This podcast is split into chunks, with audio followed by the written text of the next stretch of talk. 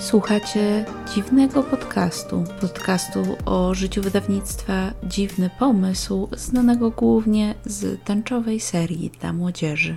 W dzisiejszym odcinku dziwnego podcastu dowiecie się o tym, skąd w wydawnictwie biorą się książki, które później wydajemy.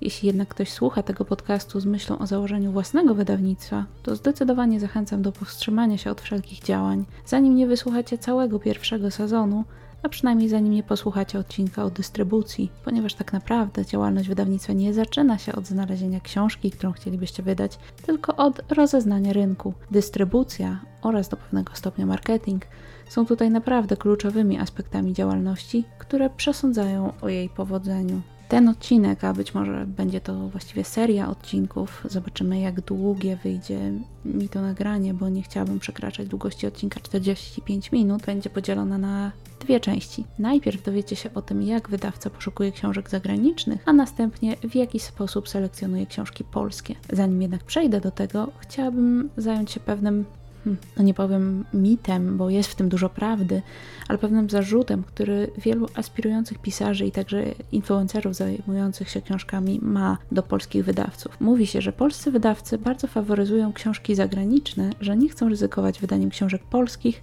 a już zwłaszcza nie chcą ryzykować wydaniem książek polskich debiutantów. I nie będę tutaj owijać w bawełnę. Tak jest, tak jest, tak będzie. Bardzo wątpię, żeby się to zmieniło. Wybierając do wydania książkę zagraniczną, wydawca ma o wiele więcej danych na jej temat, temat niż na temat książki polskiej. Ma dane sprzedażowe, ma wszystkie recenzje, które ukazały się za granicą, ma informacje na temat tego, czy dana książka została sprzedana też do innych krajów. Jest to więc inwestycja o wiele mniej ryzykowna niż wydanie książki polskiej. Przeważnie wydawca jest też w stanie przeczytać tekst książki już po wszystkich działaniach redakcyjnych, więc jest to tekst od razu na wstępie o wiele wyższej jakości niż tekst polskiego debiutanta polski debiutant jest wielką niewiadomą. Nawet jeśli oceniamy, że jego tekst ma potencjał, by stać się bardzo dobrym, zdarza się, że jest bardzo dobry tak po prostu, to nie wiemy w jakim stopniu ten autor będzie na przykład współpracował z redakcją, w jakim stopniu będzie w stanie swój tekst poprawić, skrócić, jeśli jest to konieczne. Często zdarza się, że autorzy bywają trudni we współpracy. Tego problemu nie ma z autorami zagranicznymi, nawet jeśli są trudni we współpracy, to my, polscy wydawcy, z nimi nie współpracujemy. To jest problem zagranicznego wydawcy. Wiemy wszystko na temat tego, jakie strategie marketingowe podjął zagraniczny wydawca, jak się sprawdziły, jakie się nie sprawdziły. Wiemy, jaki autor uczestniczy w marketingu książki. Naprawdę ilość danych, jakie mamy w porównaniu do absolutnej nieznanej, jaką jest książka polskiego autora, zwłaszcza autora debiutującego, jest nieporównywalnie większa. A dlaczego ma to tak duże znaczenie? Działalność wydawnicza w Polsce jest trudniejsza niż na wielu innych rynkach. Nie mówię, że trudniejsza niż na każdym rynku, bo nie znam każdego rynku, ale jest trudna. Wydawnictwa w Polsce mają bardzo ograniczony rynek. Wydają książki po polsku, ich klientami mogą być wyłącznie osoby, które już teraz czytają po polsku wydawnictwa nie mają tak naprawdę dużych możliwości promocji czytelnictwa, czyli zachęcania osób, które nie czytają, żeby zaczęły czytać.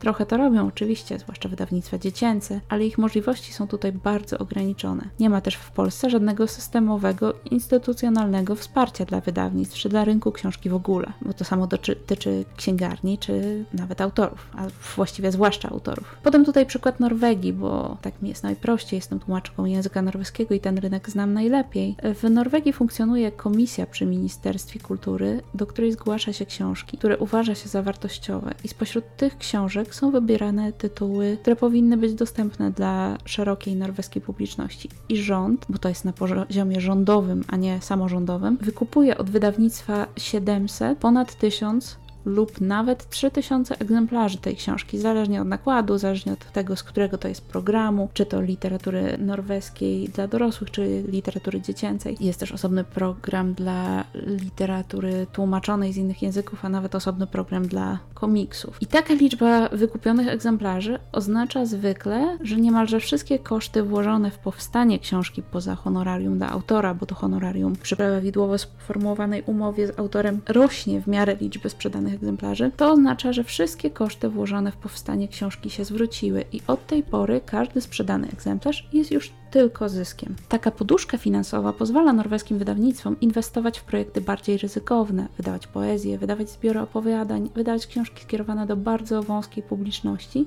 ale wartościowe. W Polsce każda biblioteka ma swój budżet. Budżet ten pochodzi z samorządu i każda indywidualnie decyduje o swoich zakupach, które zwykle są bardzo, bardzo skromne. Mamy też w Polsce ledwo śladowy system dotacji dla wydawnictw na projekty wydawnicze. Jest program Literatura Ministerstwa Kultury, ale środki w nim są bardzo ograniczone. Dotacje przyznawane na konkretne projekty są powiedzmy przyzwoitej wysokości, jak najbardziej jest to adekwatna kwota, za którą można już wydać książkę. Natomiast liczba tych finansowanych projektów co roku jest po prostu żenująco mała. Dodatkowo są pewne wymogi sprawozdawcze, które ograniczają dostęp do tych programów. Zalinkuję tutaj w opisie informacje na temat wydawnictwa Tajfuny i tego, jak się przejechali na nieświadomości dotyczącej właśnie tych wymogów, które uniemożliwiają praktycznie przyjmowanie dotacji przez małe wydawnictwa. Zalinkuję też wywiad z właścicielką wydawnictwa Nisza, którym też poruszyła tę kwestię. I ten aspekt jest też istotny, jeśli chodzi o decyzję, czy wydawać książki zagraniczne, czy też wydawać książki polskie. Wydawałoby się, że wydanie książki zagranicznej powinno być droższe niż wydanie książki polskiej, bo przecież trzeba zapłacić autorowi i trzeba też zapłacić tłumaczowi. To jednak pozorne. Po pierwsze, autorowi zagranicznemu przeważnie płaci się dużo mniej niż autorowi polskiemu. Honorarium dla autora to jest zwykle procent od ceny okładkowej dla autora zagranicznego, bo z autorami krajowymi bywa tutaj różnie. I autor zagraniczny często może tutaj liczyć na mniejszy procent niż autor polski. Poza tym, większość krajów ma system dofinansowań, grantów, dotacji, różnie można to nazwać, na tłumaczenia, a czasami nawet i na wydanie czy produkcję książek z danego kraju. Ma taki program także Polska. Ostatnio mogliście słyszeć o aferze z tym związanej, gdzie odmówiono dotacji na próbny przekład y, książki Żulczyka. Oczywiście znów są to bardzo ograniczone kwoty i w związku z tym ograniczona liczba projektów, ale trzeba tutaj oddać sprawiedliwość i wspomnieć, że też taki program mamy.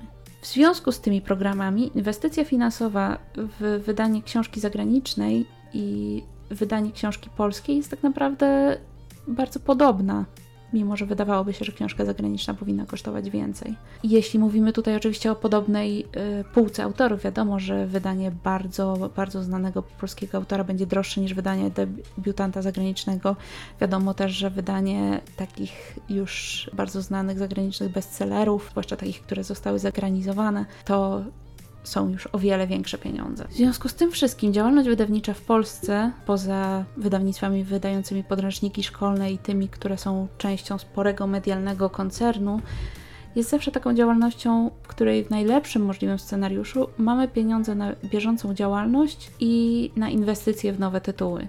Nawet jakiś ogromny bestseller typu Harry Potter nie zmienia tej sytuacji jakoś diametralnie. Bestseller oczywiście przynosi wydawnictwu pieniądze, które można zainwestować w kilka nowych projektów, ale nie jest tak, że jeden bestseller i od tej pory wydawnictwo jest bogate, ma kapitał i może inwestować w ryzykowne projekty. Każde wydawnictwo w Polsce jest tak naprawdę kilka złych miesięcy, kilka nietrafionych projektów od bankructwa.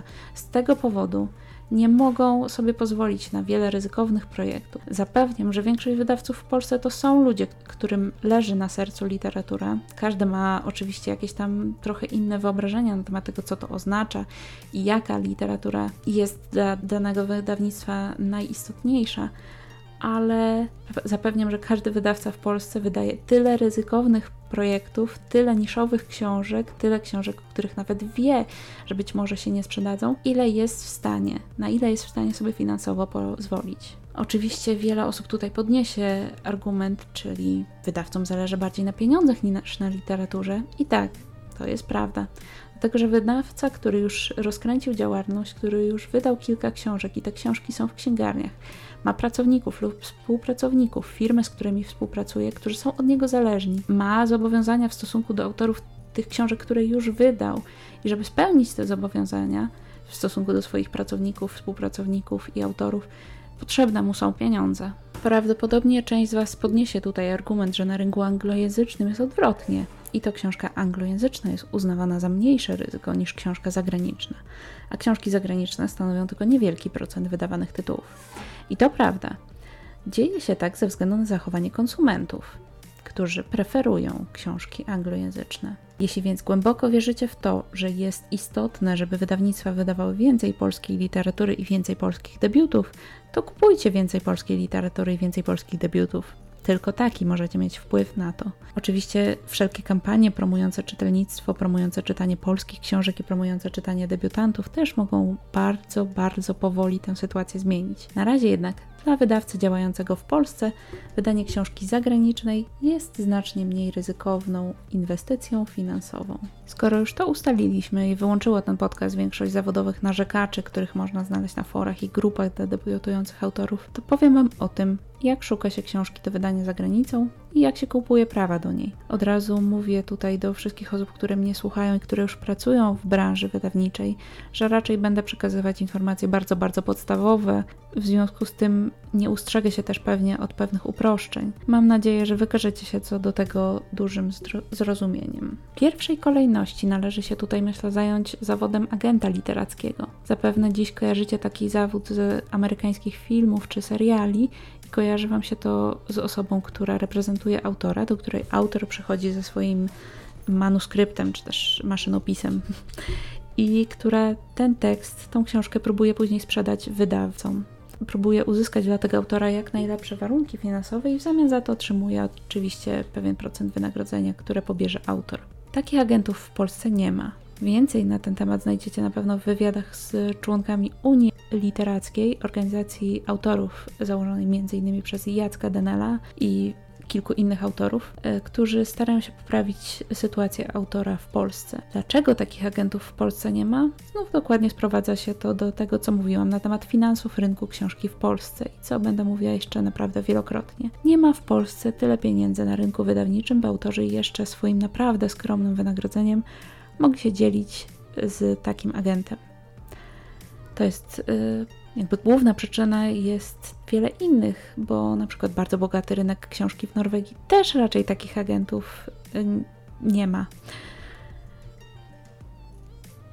Y, dzieje się tak po prostu dlatego, że jest mniejszym rynkiem, jest mniej ludzi piszących po norwesku niż ludzi piszących po angielsku i działalność takich agentów prostu nie jest konieczna. Wydawnictwa w Norwegii nie są codziennie zalewane milionem maszynopisów i redaktorzy w wydawnictwach są w stanie sobie poradzić z tym, żeby samodzielnie je przeczytać i samodzielnie wybrać te, które mają potencjał, bez pomocy agenta. Natomiast drugim rodzajem agenta literackiego, takim, który będzie najbardziej istotny w dzisiejszym odcinku, jest agent zajmujący się sprzedażą praw autorskich za granicę. I tutaj Faktycznie tego się raczej nie robi samodzielnie, w sensie autor samodzielnie nie szuka wydawców za granicą. Może są jakieś pojedyncze przypadki takich, którym się udało, ale ja osobiście o żadnym nie słyszałam. Tutaj przyznam, że w toku planowania tego podcastu wydawnictwo Marginesy zrobiło mi takiego małego psikusa i opublikowali odcinek swojego podcastu, gdzie przeprowadzili wywiad z agentem z agencji Booklab, z której usług też korzystam, z Piotrem Wawrzeńczykiem. I w tym momencie odsyłam Was do tego wywiadu, jest zalinkowany w opisie, bo nie będę powtarzać informacji, które tam już się pojawiły.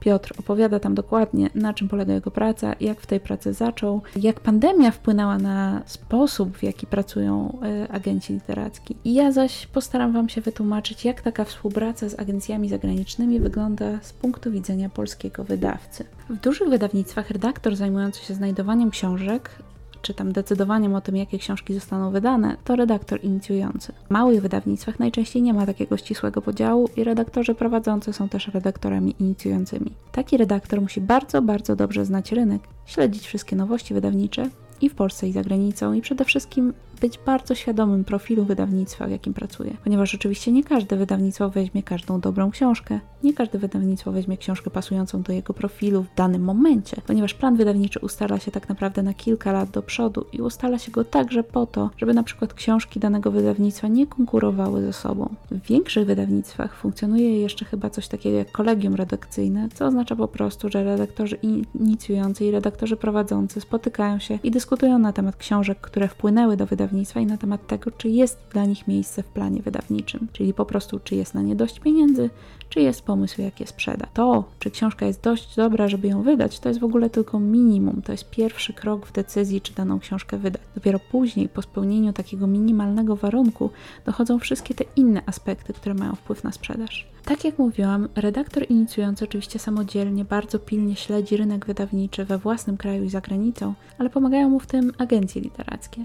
One dysponują katalogami książek, w tym książek, które jeszcze nie zostały wydane, które na przykład w Stanach dopiero powstają, ale już jakiś prężny agent sprzedał je do dużego wydawnictwa i usiłuje sprzedać też za granicę. Te agencje literackie przesyłają te katalogi i informacje o książkach dalej. Tutaj znów odsyłam do wywiadu z Piotrem Wawrzyńczykiem po szczegóły, ale główną rolą takiego agenta jest wiedzieć, jakie wydawnictwo w Polsce będzie odpowiednie dla danej książki, ponieważ oczywiście nie wysyła tych katalogów do wszystkich, bo to by były jakieś absurdalne ilości spamu. Stara się książkę sprzedać tam, gdzie będzie miała największe szanse na dużą sprzedaż w Polsce, bo jeśli pierwsza książka autora nie sprzeda się dobrze w Polsce, to bardzo obniża szanse jego następnych książek na wydanie w Polsce w ogóle. Oprócz działalności agentów literackich funkcjonuje też coś takiego jak scout literacki. Są to osoby, które bardzo pilnie śledzą wydarzenia literackie w danym kraju, czy powie, czyli powiedzmy, ja jestem w Polsce, chciałabym wydać książkę anglojęzyczną, zatrudniam skauta amerykańskiego.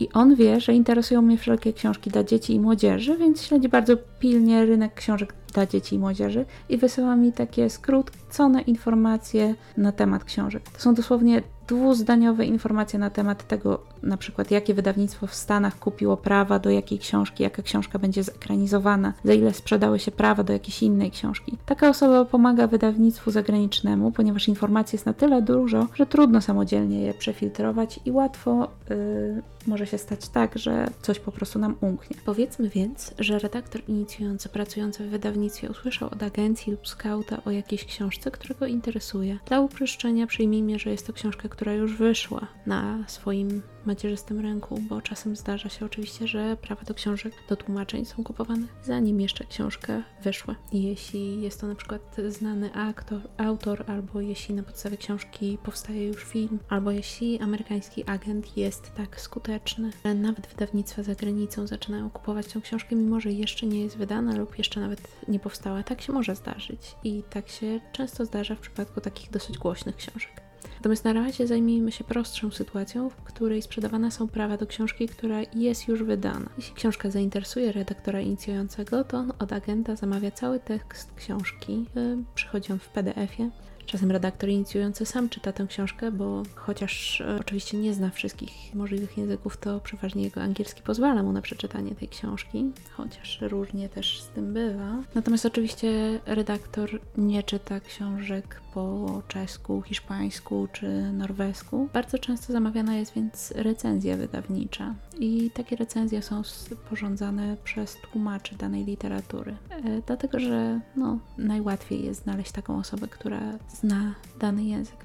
Są też osoby, które nie zajmują się tłumaczeniem literatury, a zajmują się tylko pisaniem recenzji wydawniczych, bo akurat kiedyś udało im się złapać takie zlecenie, ale to przeważnie wyłącznie w większych wydawnictwach. Recenzje wydawnicze diametralnie różnią się od takiej recenzji, do jakiej jesteście przyzwyczajeni, do takiej, jaką można przeczytać w prasie. Jest przeważnie dużo dłuższa i bierze pod uwagę wiele aspektów, których nie bierze pod uwagę recenzja publikowana, skierowana do czytelników. Zazwyczaj jest tam o wiele bardziej szczegółowe streszczenie książki, ze spoilerami oczywiście, nikt tam się nie przejmuje kwestią spoilerów. Przeważnie pisze się tam też na temat miejsca danej książki na rynku wydawniczym, czyli tego, do jakich książek jest podobna, z jakimi książkami będzie konkurować Często też recenzent pisze na temat recepcji danej książki za granicą, sprawdza jakie ma oceny na Goodreads, jakie ma oceny na Amazonie, co ludzie piszą w komentarzach. Stara się też ocenić ryzyko związane z wydaniem tej książki, czyli na przykład może napisać, że ta książka mu się podobała, ale będzie ją trudno sprzedać, ponieważ nie wiadomo, czy jest kierowana do młodzieży, czy do dorosłych albo że jest napisana bardzo trudnym językiem i w związku z tym tłumaczenie będzie bardzo dużym wyzwaniem. Będzie trudno znaleźć tłumacza, który temu podoła, lub przez to tłumaczenie będzie droższe. Większość tłumaczy bardzo lubi pisać recenzje, bo jest to interesująca praca, która pozwala zapoznać się z dużą liczbą książek. Natomiast bywają takie zlecenia bardzo niskopłatne. Ostatnio część wydawnictw podchodzi do tego w ten sposób, że no, co to tam jest, przeczytać książkę i napisać o niej parę zdań. Natomiast oczywiście sporządzenie rzetelnej recenzji zawierającej wszystkie te elementy, które wcześniej wymieniłam, to bardzo pracochłonna czynność, która powinna być adekwatnie wynagradzana. Tutaj prawidłowa stawka rynkowa to powinno być raczej kilkaset złotych,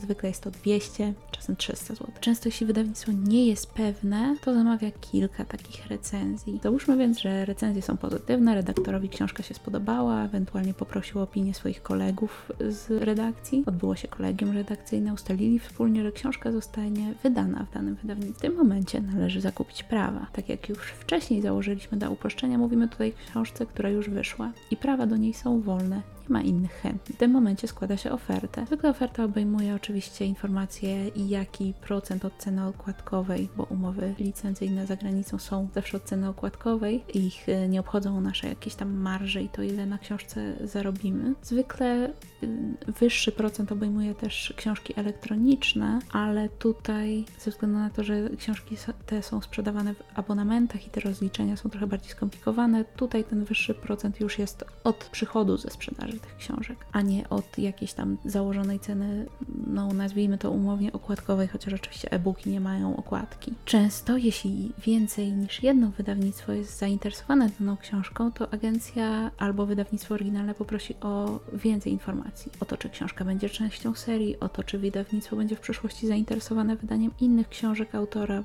bo to jest bardzo istotne o wiele lepiej jest, jeśli wszystkie książki danego autora wychodzą w jednym wydawnictwie, to o wiele lepiej wygląda. Tak też preferują czytelnicy i jest to oczywiście istotne e, z punktu widzenia promocji danego autora, kiedy się wie, jak sprzedała się poprzednia jego książka, kiedy można jakoś do niej nawiązać w promocji. Te wszystkie elementy bierze się pod uwagę, bierze się pod uwagę wielkość wydawnictwa, jego miejsce na rynku, Wynagrodzenie dla agencji zagranicznej i dla autora zawiera się w procencie od sprzedaży książki, od ceny okładkowej książki. Natomiast oczywiście nie oznacza to, że autor musi czekać, aż sprzedamy książkę. Płaci się zaliczkę, która zwykle jest w wysokości takiej kwoty tantiemów, jaka wyszłaby od całego pierwszego nakładu. Czyli powiedzmy, że cena okładkowa książki wynosi 42 zł brutto, co oznacza 40 zł netto, bo w Polsce mamy 5% VAT na książki. Ale oczywiście wszystko liczy się od ceny netto, tak to zawsze działa w rozliczeniach między przedsiębiorstwami. Liczymy więc tantiemy od tych 40 zł. Powiedzmy, że wynoszą one 8%, czyli od każdej pojedynczej książki sprzedanej w Polsce mamy zapłacić zagranicznej agencji, a za jej pośrednictwem autorowi 3 zł 20 groszy. Powiedzmy, że pierwszy nakład wynosi 2000 egzemplarzy, zaliczka będzie więc wynosiła 6400 zł. To są bardzo przykładowe kwoty, aczkolwiek jak najbardziej realne. E-booków przy wyliczeniu tej zaliczki się nie bierze pod uwagę. Ewentualnie zaokrągla tę zaliczkę trochę w górę na poczet tego, że będą sprzedawane też e-booki i audiobooki. I później w cyklach rocznych, półrocznych lub kwartalnych agencji wysyła się podsumowanie sprzedaży, z którego wylicza się, czy te tantiemy, które zostały naliczone, jeszcze pokrywa zaliczka, czy też już przekroczyliśmy tę kwotę i należy wypłacić tantiemy za dany okres. Jak więc rozumiecie, w momencie, kiedy pojawi się dodruk, to oznacza, że zaliczka tantiemów już nie pokrywa i należy należy je zacząć płacić. Tak dzieje się powiedzmy przy takich przeciętnie popularnych książkach, natomiast jeśli więcej niż jedno wydawnictwo jest zainteresowane, jeśli książka ma bardzo duży potencjał sprzedażowy, to odbywa się licytacja.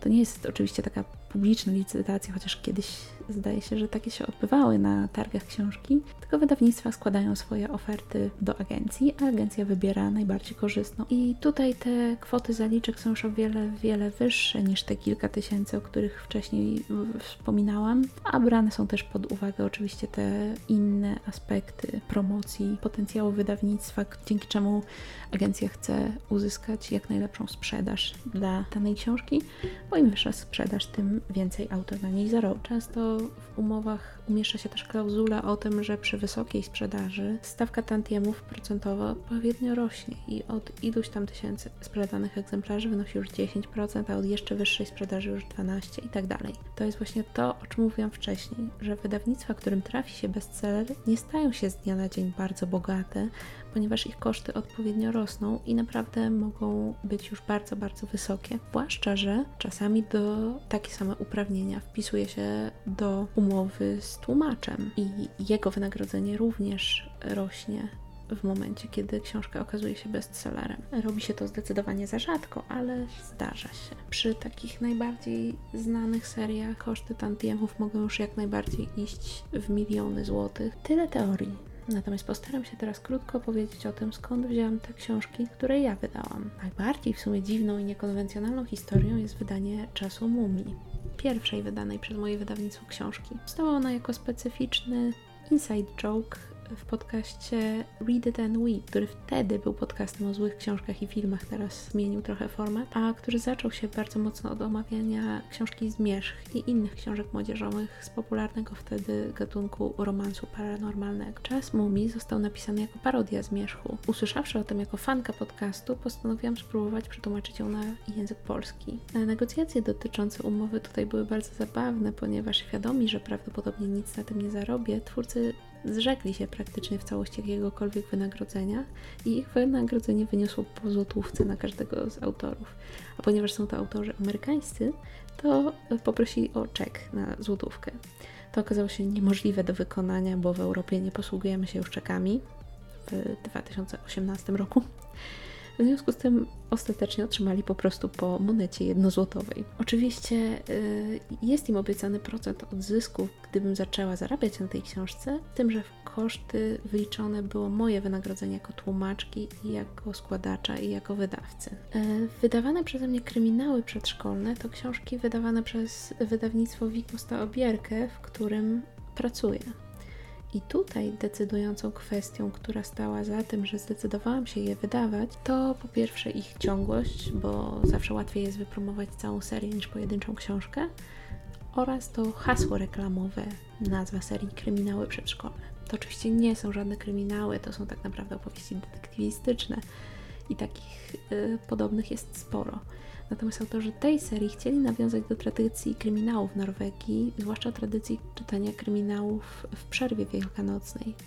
Ta tradycja jest e, czymś bardzo istotnym i nadal żywym w Norwegii. Wiele osób szuka wiosną kryminału dla siebie, a seria kryminałów przedszkolnych miała dać im pretekst, by znaleźć też kryminał dla swojego przedszkolaka.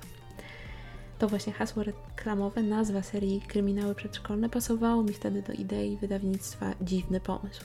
Oczywiście wiedziałam, że chcę na początek wydawać książki norweskie, tłumaczone przez siebie, bo tylko w ten sposób mogłam w ogóle jakoś wyjść na swoje. Byłoby jednak o wiele trudniej, gdybym musiała zapłacić innemu tłumaczowi, zapłacić mu całą kwotę z góry, zanim książki jeszcze zaczną się sprzedawać, a inna forma zapłaty tłumaczowi jest nieuczciwa, o czym porozmawiamy w kolejnych y, odcinkach poświęconych właśnie zawodowi tłumacza. Skąd się wzięła tęczowa seria, czyli moje najnowsze dziecko? Dojrzewało to we mnie dosyć długo. Po tym, jak dzięki wydawaniu książek dla dzieci zbudowałam sobie już pewne miejsce na rynku i co najważniejsze sieć dystrybucji, mogłam podjąć już troszkę bardziej ryzykowne przedsięwzięcie i zaczęły rodzić się założenia tej serii. Wiedziałam od zawsze, że chcę wydawać książki poruszające tematy grup marginalizowanych, dlatego też zresztą wydałam komiks Gimnazjum, który jest o prześladowaniu w szkole. Myślę, że nie podlega żadnej debacie, że młodzież LGBT w Polsce jest grupą marginalizowaną. Jednocześnie ja bardzo mocno obracam się na Facebooku, na Instagramie, nawet na TikToku w takim środowisku młodzieży i młodych dorosłych, którzy albo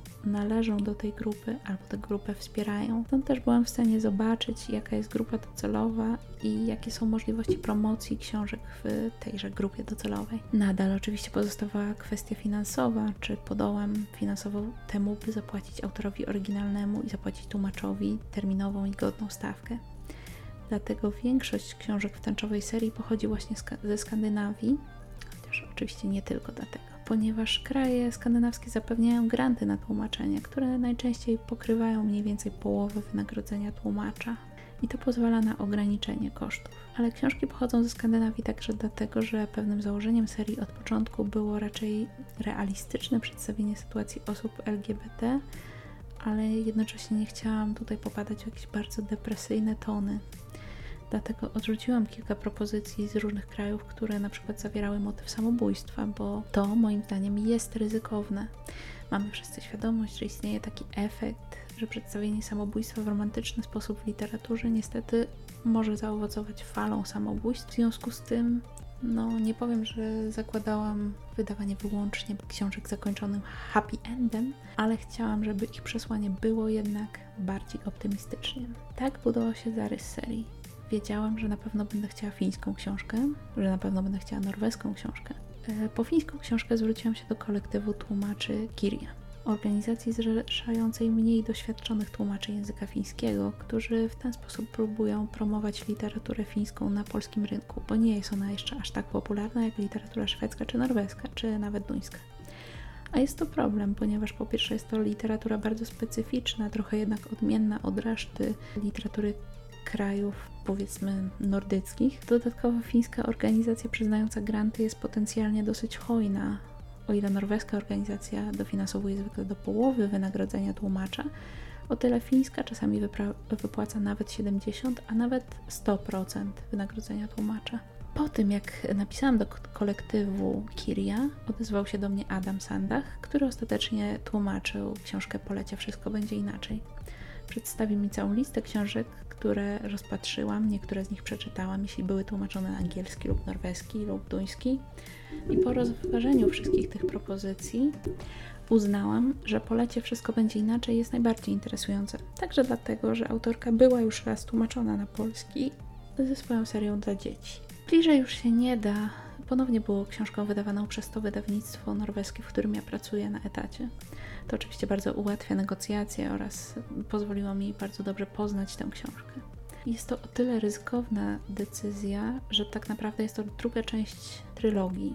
Te trzy książki są bardzo, bardzo luźno ze sobą związane i każda z nich jak najbardziej funkcjonuje dobrze samodzielnie. Najlepiej świadczy o tym fakt, że bliżej już się nie da. Ta właśnie książka, którą ja wydałam, ma też adaptację komiksową, która została wydana w Szwecji i przetłumaczona też na język francuski. Więc mamy już dwa rynki, na których bliżej już się nie da, funkcjonuje jako historia samodzielna, bez pozostałych części trylogii. Natomiast ja nie wykluczam, że kiedyś być może wydam dwie pozostałe części serii w Polsce. Zobaczymy, jak się tęczowa seria sprzeda. Czwarta książka czyli Dni naszego życia, tak naprawdę miała być pierwszą. Tą książką zwróciła się do mnie jej przyszła tłumaczka Joanna Radosz, która bardzo mocno promowała wydanie tej książki w Polsce, próbowała nią zainteresować różnych wydawców. I tutaj przyznam, że jest to nieco większe ryzyko, dlatego że co prawda istnieje w Rosji instytucja, która dofinansowuje przekłady, natomiast bardzo trudno jest mi powiedzieć, jak sytuacja polityczna w Rosji, gdzie do tego stopnia jest zabronione promowanie ideologii LGBT w stosunku do młodzieży, że ta książka, która jest ewidentnie książką do młodzieży, jest najbardziej taką historią o dorastaniu młodego chłopca. No jest po prostu klasycznym przykładem literatury dla młodzieży i to nawet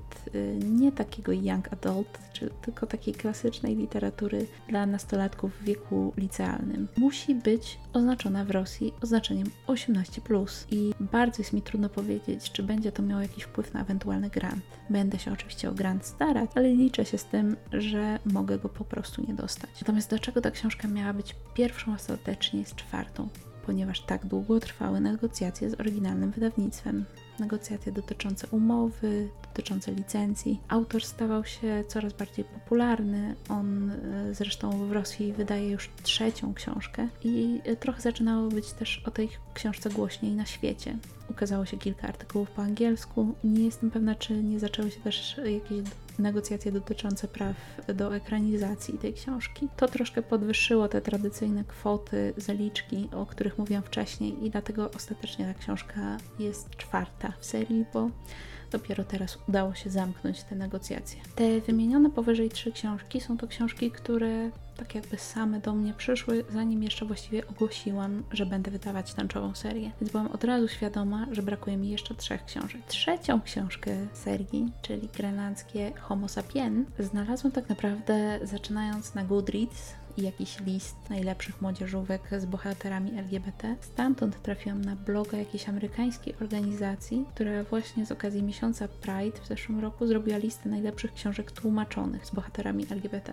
Jest to, jak być może wiecie, jak już nawet wspominałam, e, ewenement, ponieważ w Stanach Zjednoczonych czy w ogóle w anglojęzycznym świecie książki tłumaczone stanowią znaczącą mniejszość wydawanych książek. E, zarówno czytanie tłumaczonych książek, jak i na przykład oglądanie zagranicznych filmów filmów kojarzy się tam takim pewnego rodzaju snobizmem wręcz. Trochę się to teraz zmienia dzięki działalności tłumaczy, dzięki Netflixowi, który ekranizuje zagraniczne książki i tworzy ich seriale, takie jak Wiedźmin. E, jest nawet trochę literatury polskiej wydawanej po angielsku. Na tamtej liście znalazły się dzieła hiszpańskojęzyczne i francuskojęzyczne. Część z nich była nawet już tłumaczona na polski. Moją uwagę natomiast przykuło na tej liście przede wszystkim grenlandzkie nazwisko, ponieważ byłam świadoma, że jest to powiedzmy kraj z kręgu kulturowego Skandynawii. Wiedziałam oczywiście, że nie ma w Polsce nikogo, kto mówi po grenlandzku, że nie ma żadnego tłumacza, ale znałam Agatę Lubowicką, która z pewnością o Grenlandii wie najwięcej, bo zajmuje się tym kręgiem kulturowym naukowo. I była w stanie przetłumaczyć na polski duński oryginał ponieważ oryginały Homo sapien są dwa. Jest oryginał grenlandzki napisany przez autorkę i niejako równocześnie napisany przez autorkę oryginał duński. One się zresztą, jak twierdzą podobno niektórzy duńscy badacze, między sobą nieco różnią. To jest na pewno bardzo interesująca kwestia, jak to wygląda, kiedy autor sam tłumaczy swoje dzieło na swój drugi język. W związku z tym, że duńska wersja również jest uznawana za drugi oryginał i że mimo ogromnej autonomii jednak Grenlandia jest terytorium zależnym Danii, to mogę otrzymać grant na to tłumaczenie od duńskiego Ministerstwa Kultury. Y, inne tłumaczenia tej książki na inne języki już taki grant otrzymały. Dwie kolejne książki z tęczowej serii nie są jeszcze ostatecznie wybrane, chociaż mam już właściwie niemal pewnych kandydatów. Jeden z nich pochodzi z tej samej listy, na której znalazłam Homo sapien. Drugi natomiast pochodzi z listy książek, które otrzymały tytuł Białego Kruka. To jest tytuł przyznawany przez niemiecką organizację International Jugendbibliothek. Przepraszam, nie mówię po niemiecku. Co roku ta organizacja wybiera książki z całego świata, które uważa za najbardziej wartościowe spośród literatury dziecięcej i młodzieżowej. To jest też taka lista, na której można znaleźć takie pewniaki, jeśli chodzi o wydawanie właśnie książek dla dzieci i młodzieży. Na tej liście znalazło się też zresztą Gimnazjum, komiks, który wydałam w tym roku. Tyle mam do powiedzenia na temat kupowania książek z zagranicy. O tym, jak szuka się tłumacza do książki, opowiem w odcinku o tłumaczeniach, czy też serii odcinków o tłumaczeniach. To jest w planie następny punkt. Natomiast w kolejnym odcinku opowiem Wam o przyjmowaniu propozycji polskich. Będzie to więc odcinek być może najbardziej interesujący dla aspirujących pisarzy. Tymczasem zachęcam wszystkich, y, którzy tego słuchają, do pozostawiania komentarzy, gdziekolwiek ten podcast znaleźliście. A jeśli macie do mnie jakieś pytania, to jak najbardziej piszcie je w komentarzach lub przesyłajcie na maila lub przesyłajcie mi wiadomości na Facebooku.